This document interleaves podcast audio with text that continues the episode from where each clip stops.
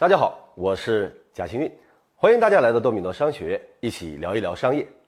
那今天虽然大部分的企业已经复工了，但是疫情所带来的改变却不可逆转的留在了我们身边。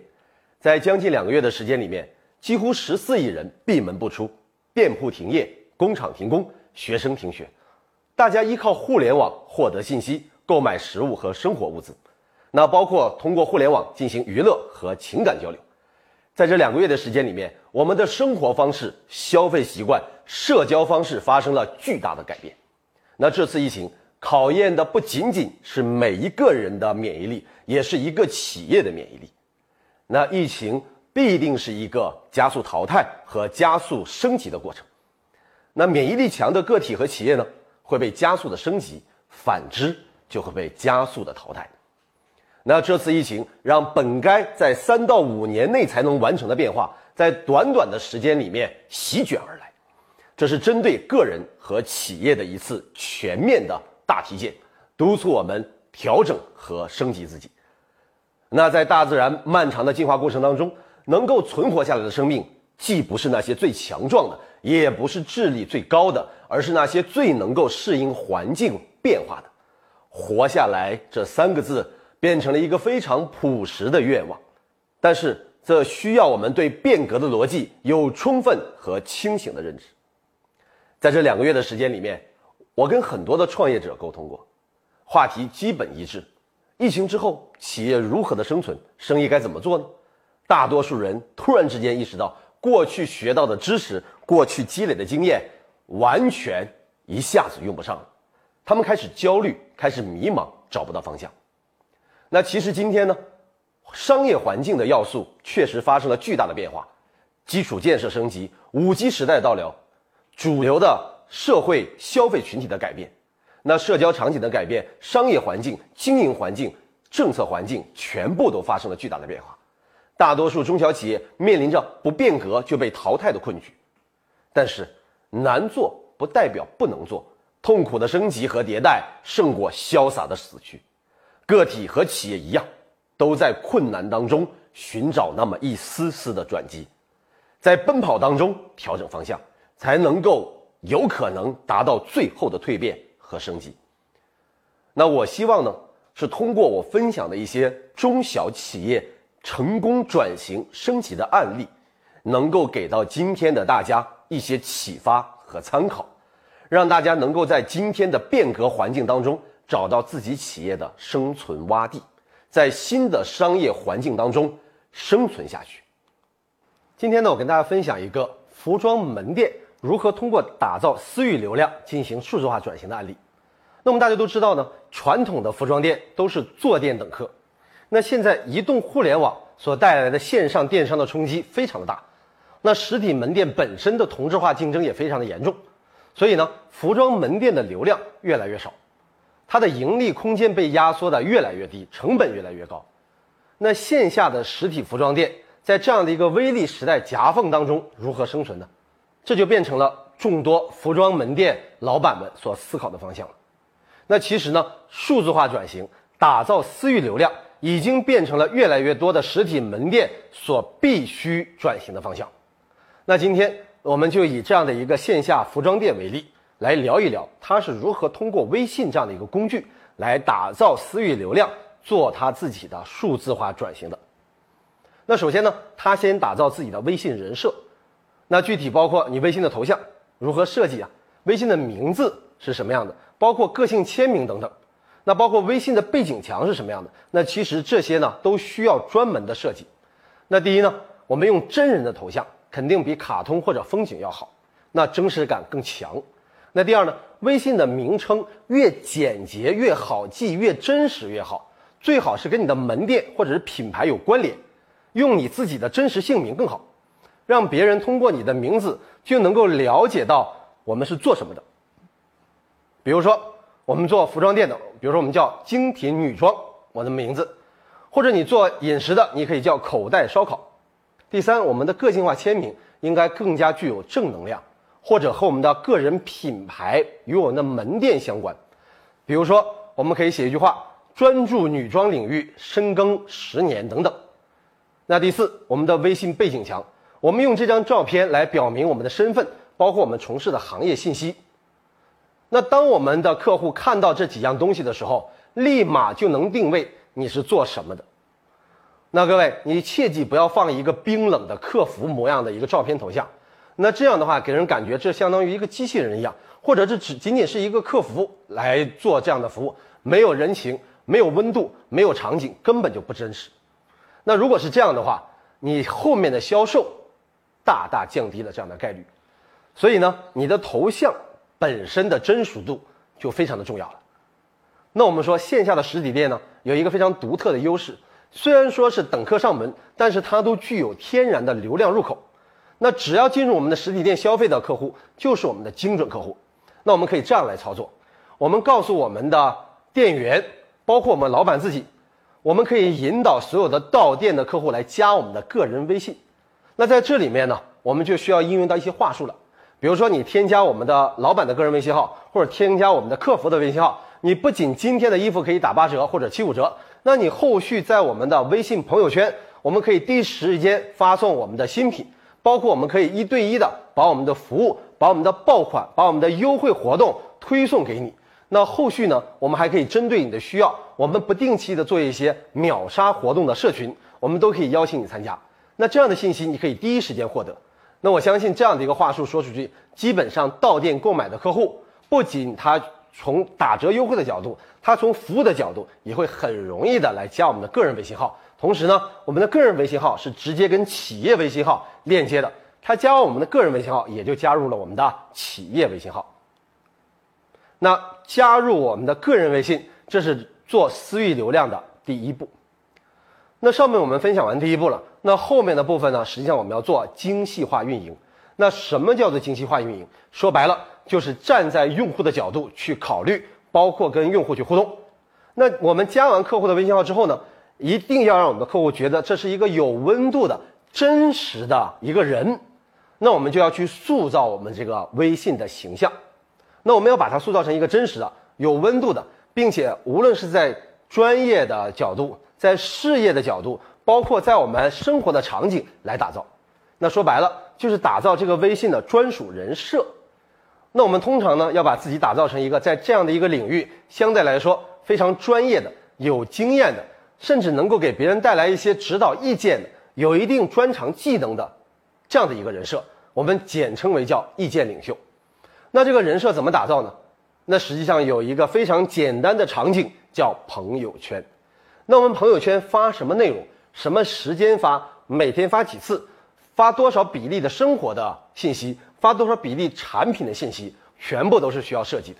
那对于我们的服装销售来说呢？我们可以不过多的精细的打造这个人的人设 IP，我们只要每天在朋友圈更新更多的精美的服装图片、照片、美学的分享，或者模特出镜，或者自己出镜的照片等等就够了。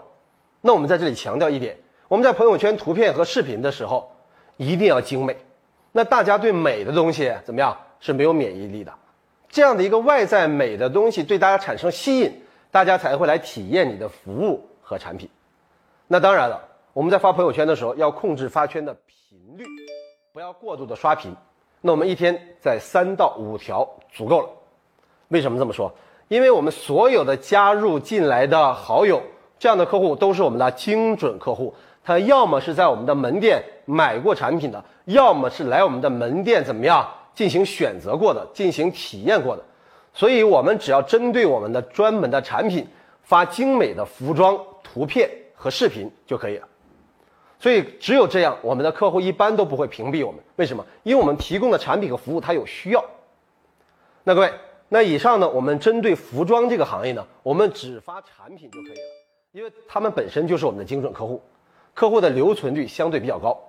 那我们如果再发其他的产品就不太合适了。我们要在服装这个角度做专门的专业的意见领袖。我们可以适当的发一些生活场景，来增加我们的人设，来增加这样的一个人的温度。那这样子的一个搭配，我们的目的呢，就是让别人觉得我们这样的一个人一直在做这一行，我们是这一行的专家，我们这一行有专业的见解。所以呢。我们的朋友圈发东西就大忌就是产品没有连贯性，经常跳，今天发服装，明天发培训，后天发食品，等等等等。这样的话，给到客户的感觉非常的混乱，他会对你产生疑问：你到底在做什么？到底你在哪一个领域是专业的？他就会产生怀疑，甚至把你屏蔽掉，就非常影响后续的成交和转化。所以各位在发朋友圈的过程当中，有一些小细节，比如说图片，比如说视频，我们怎么样拍可以让别人有眼前一亮的效果？那这里面呢，我们不是工具分享课，所以呢，我就不给大家推荐这些工具了。在我们的手机 APP 上面有大把的拍视频、拍图片，包括后期美化的工具，以及我们配合这样的图片和视频，我们用什么样的文案编辑更有吸引力？那我们是发九张图、六张图还是三张图呢？各位，这些我们没有标准。我给大家一个建议，我们需要针对我们的客户进行测试。不同地方的人、不同年龄段的人都有不一样的需求。那我们可以通过针对我们自己门店的客户，针对我们自己微信的好友进行测试。那当然了，那我可以肯定的是什么？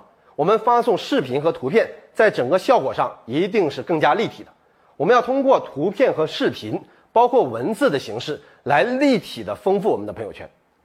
那当然，我们可以一行文字配一个图片，或者一段文字配多张图片等等。那各位。在这样的一个信息时代，我们的好友刷朋友圈是非常快速的，我们是通过碎片化来吸收信息的，所以呢，各位这样的一个发朋友圈里面的技巧，包括文案话术的设计等等这些细节，都是需要我们去关注的。那当我们把客户加到我们的微信上作为好友之后呢，我们肯定不能仅仅发我们朋友圈，这个叫做索取，那我们还要进行用户的互动。怎么样产生交集？比如说，我们可以给我们的客户们在朋友圈里面进行评论，或者是点赞。那我们可以把点赞和评论放在一起，最好不要光点赞。那这样呢，在一定时间的积累之下，我们就跟客户之间从客户关系变成朋友关系。那我们这样的一个基础，就为我们后续单独的私聊、推送产品就扫平了障碍了。那我们后面可以跟他一对一的私聊啊，我们可以一对一的沟通啊，甚至我们可以一对一的分享、一对一的推送啊，哎，等等等等这样的动作，我们在做的时候就没有任何的障碍了，这样的信赖感一步一步的增加，那我们后续产品的销售就是顺其自然的事情。那我们经过一段时间的精细化运营之后，我们的客户有可能在我们的平台上已经买了两次、三次的服装了，那在这样的过程当中，我们要做下一个动作。就是我们的客户标签化，那跟我们平时做销售一样，我们可以把客户分为 A 类、B 类和 C 类，通过不同的层级来进行标签。A 类客户标记为重点跟进，B 类客户平时多联系，C 类客户基础的维护就可以了。